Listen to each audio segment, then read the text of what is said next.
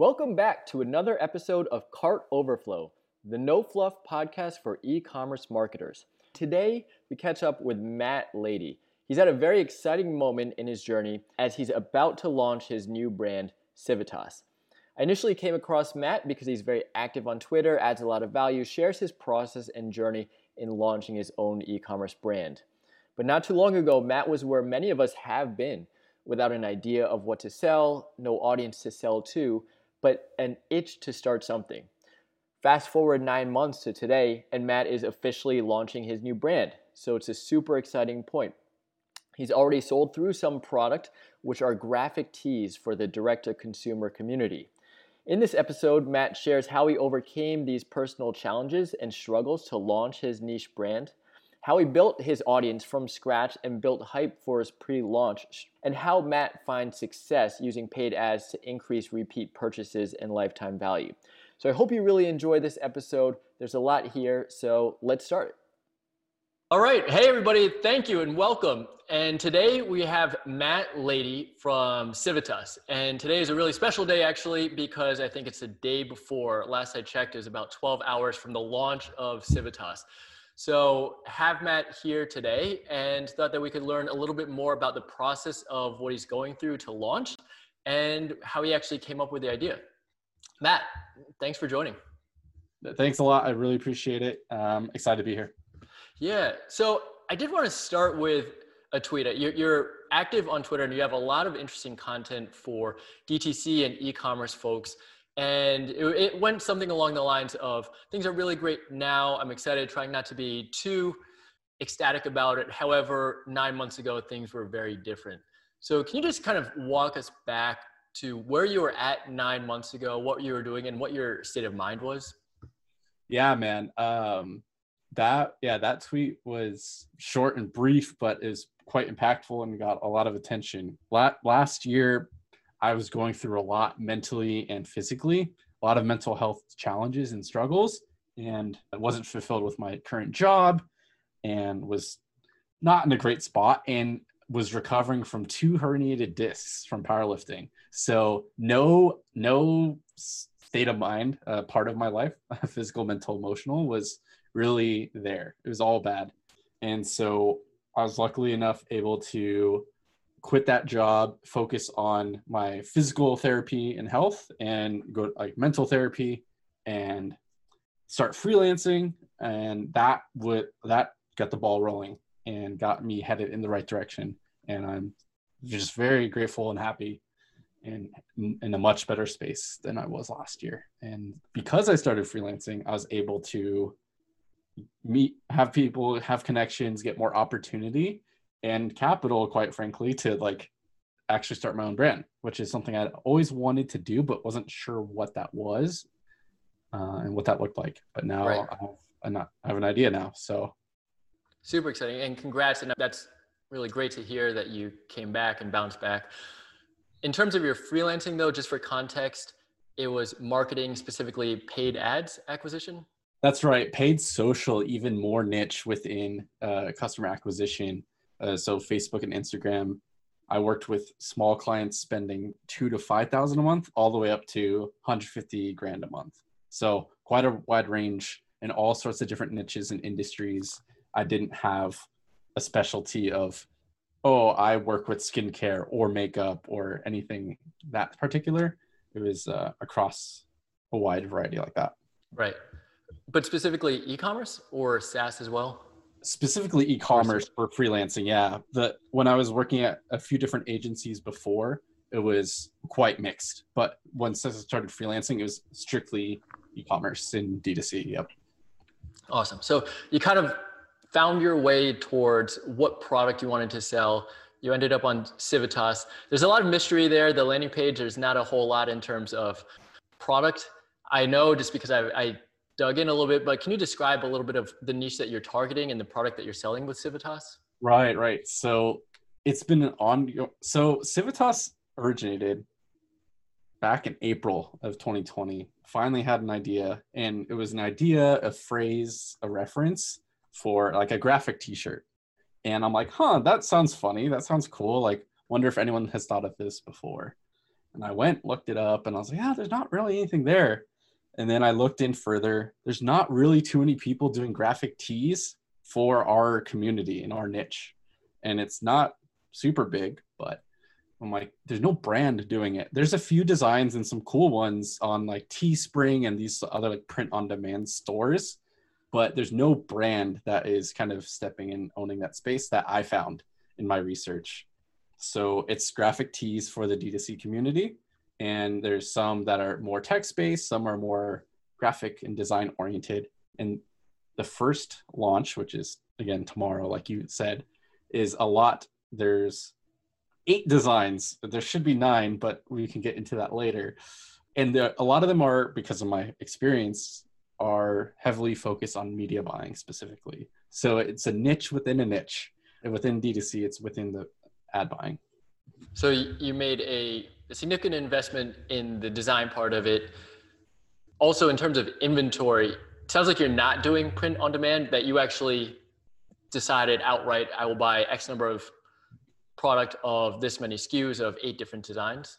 Yeah, that's right. I I got into D2C and e-commerce like media buying, so I was really focused on that and I know that space pretty good, but just operations and logistics and especially with t-shirts there's in product there's so much that goes into it. So my initial when I came up with the idea, I researched and I was like, well, print on demand would be much easier logistically because they fulfill it. I don't have to buy inventory up front. But the more and more I looked into it and what I found is that generally, generally speaking, screen printing is typically a higher quality and lasts longer than the print on demand. So if anyone wants to refute me, please, that's fine. Like that's just that's what I found and people I spoke with and all that. So I made like the decision, like you said, I started with 50 shirts of each design. So not huge, but that's 450 shirts and no one could look at it beforehand and like buy one ahead of time. And so what's the strategy there where you're doing things behind the scenes people can't really see but on your Facebook page you do have the designs but you're not really pre-selling anything and you've waited until August 12th to actually launch. What's your strategy there? So there was a bit of a pre-sale time and it, it just recently got taken down. I did have a little bit of a like early access pre-sale list. And so that email list got to about 100 people. So not large, but not it's not like my 10 closest friends, like right? It's there's some interest there. And I was keeping people up to date with the designs as I came up with as they were designed and I released them, but not actually I didn't have the shirts yet until actually a few weeks ago. So I wanted to own the whole experience from design. It's a local screen printer and like go pick up the shirts and pack the orders myself and learn that whole process. And I could surprise and delight if I wanted to in like handwritten notes and all that, the things that don't scale later. Wanted to just own it and learn it for myself first. And so I did have a bit of action before launch tomorrow.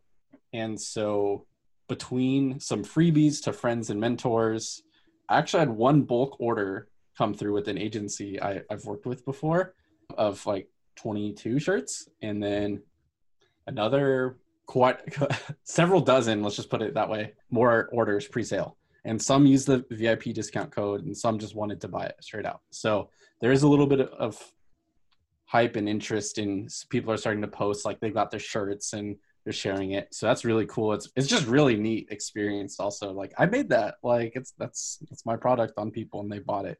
It's totally. just different. It's just much different than when i'm running ads for clients and i'm just like not as close to the product totally how did you actually start so you're at zero you got the idea how did you build your list to 100 i had been building my I don't. It's weird to say like following on Twitter for the last year. I was at 90 followers January 2019, and that was left over from like high school and like college of like sports and video games. It wasn't even like D2C ecom related. I found D2C Twitter and all these great people here, and just started posting and asking questions and learning. And over time, the more time I invested into it, and as the like the more I got out of it. It was cool. So I had before when I started promoting the pre-sales, the VIP list emails, I was around 900 followers. So now I'm at like 1200 or so. So I've gained Twitter following and the, the email access. I would just say, hey, like join now, get, get on the list. You get the designs before everyone else, and you actually get a discount code and early access to buy before launch. And I literally didn't even have the site ready yet, well, like done. So for the bulk order, I had to do a type form. So I got every and another like twist to this people aren't at offices mostly a lot of people are working from home so the agency that did a bulk order i can't just send all i didn't want to send all 22 shirts to them and then they deal with logistics. So i got all their info and then shipped it out to each one of them. And that's through typeform and then i input it into shopify later. So the pre-sales i finally opened up once the site was mostly done and i heavily warned hey still work in progress. You can you can buy now. Like it's fine. It'll work and go through. I have the shirts but just like just know that it's not perfect. Like if there's things missing or typos or like not, my post purchase flows aren't dialed in perfectly and all that and people didn't seem to care. They're just like cool i'll buy a shirt so um, a little bit of a mix there on the pre pre hype pre sale strategy. I think part of that's because you have been sharing your journey on Twitter, right? So there's the vulnerability, there's the transparency and authenticity. So there is people are they feel like they're part of the journey, particularly because as you mentioned, it's a relatively tight, small niche and people know each other. And so maybe that's where some of the forgiveness comes or, or the excitement, which I think is really cool. Yeah, definitely. I think I was okay with being not perfect. And again, perfect is like never achievable and relative and it's relative and it's always going to be adapting and changing over time. The site will make adjustments, but I'm like, and just to be transparent and frank, like I was still freelancing the whole last last few months, and I still am today.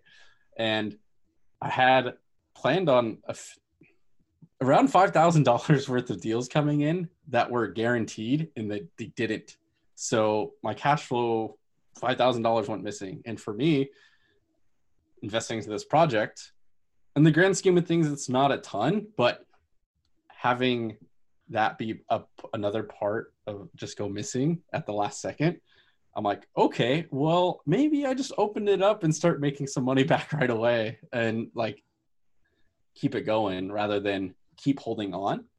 And that way I can get some UGC and reviews and like feedback so far. So that helped with my cash flow and confidence that this idea is going to work out. E-commerce is going to be capital intensive regardless, but if you bootstrap it, you fund the cost for a really good graphic designer, the 450 shirts, you're out. It, it takes you a little bit of time to make that back. So it's hard and kudos to you for doing it. At what point do you say, yeah, this is a success. I can see expanding into more designs, into other product lines. Uh, like, wh- where is your growth trajectory that you say, this is where I want to be in X number of months? Yeah, man, it's it's a great question. It's something I should probably be thinking about but it's the day before launch and I just want to make sure everything goes as smooth as possible for tomorrow. So it for me, I have some of the sizes are sold out already on some designs, but the interest and hype and once people I don't know started buying them, that's when I knew I was like, okay, there's something here. I haven't actually done any paid ads yet, and that's like that is my thing. So I'm generating this attention and hype all organically. So that was there's something here. I don't to the scale in which it will get. Can you put on your freelancer hat for a minute though, and just to give yourself some arm's length from the product. So if say a freelance client came to you where a niche t-shirt brand, our product is 30 bucks, you know, it, it costs us 15 bucks to manufacture and ship and we want to use paid ads to scale it, it's it's hard because your AOV is going to be probably around 30 bucks and you have limited money to spend. How would you approach that type of problem? Yeah, no, it's a freaking great question. And um, I'll do my best to come at it from Civitas founder Matt and, and be freelancer Matt. Um, with those specific numbers you mentioned, if it was 15 in cost and 30 for the price, you're you have to raise the AOV. There's no way you can acquire a customer sustainably and at scale at that 10 or 5 to 10 like CPA target. Like there's no way. So I wouldn't take them on and I wouldn't take me on as a client. I didn't even start yet. Like I don't have the budget wouldn't be high enough for them to like charge their normal fee or even worse, which I've seen sometimes happen to people in the industry, the fee outweighs the budget number and it's like that blows my mind that like people do that both on the brand side and the freelancer or agency side so i wouldn't take me on as a client right now. Luckily my numbers are a little healthier and different than that. So for even on one-off t-shirts like if someone just buys one i have more wiggle room. And then i'm looking into things like buy three for 80 bucks rather than three for 96. So you're losing a little bit of profit on each one, but you're shoot pushing them that way to the higher AOV, right? Also, for now, I'm doing free shipping, but I might play around with making that threshold at 50 bucks, at $75 and trying to push the AOV up that way too. For me, the interest in conversion is the highest priority because I'm not going to just like like pour all this fire uh, on my gasoline with paid ads right away. I'm going to go or as organic as possible. Um, not because it's a challenge to me, but just because of finances. Sure. Yeah, interestingly, I think it was yesterday, Facebook announced that they're going to allow sponsored posts in groups, which is perfect for you. You can find however many Shopify or e commerce groups and then definitely get in front of the, the right audience. Yes, absolutely. That would be that would be huge. And there's some. Luckily, I've I've done a little bit of research already, even though I haven't run ads yet. There's some pretty cool interests that are big enough and available to target. And again, like this is relatively niche. I can't. I'm not going to scale this. I think to like any absurd amount. There's a finite number of e-commerce in D2C related people there's only so many jobs and brands like that so that my customer base is not like nike or some other much broader brand. So the riches are in the niches. So we will those that groups will be very interesting to see. Yeah. Is twitter then one of your main channels? Like more of an organic approach? You've created a, a, following and it's not just a vanity metric but real like 1200 people that you've engaged with so that's your audience and then using twitter as your channel? Is yeah organically definitely twitter for sure. And just even on the shop civitas account there that's at 100 followers too. So that's kind of neat. I'm not going to do paid twitter ads. I just have never had success with twitter ads. Again I, I have all the other organic channels but my main focus will be twitter and then Slack groups as well. There's an interesting one that we're both in and how we connected. And I'm in talks with people to do partnerships and sponsorships and more like that approach and even sponsoring newsletters or podcasts. And so that is paid, but it's not Facebook paid, uh, direct one to one, because there's and this is tough for me to say as a performance marketer before um, now trying to be a brand owner there's some level of brand awareness that needs to happen. And i hated that term before but now like i get it. Like i just do need to get this in front of people whether it's for them or that they see it and share it with a friend or buy a gift for their a, a person their their coworker. So there there is more channels.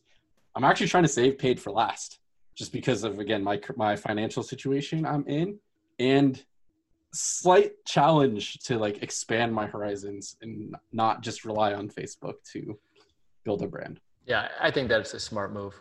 But you are a, a, Facebook expert, paid, paid social. So I'd love to learn a little bit more about your strategy. And let's assume that it's more of a full fledged product line, like hats, shirts, pants, and, and so not Civitas at all, but more if, if you were working with a freelancer.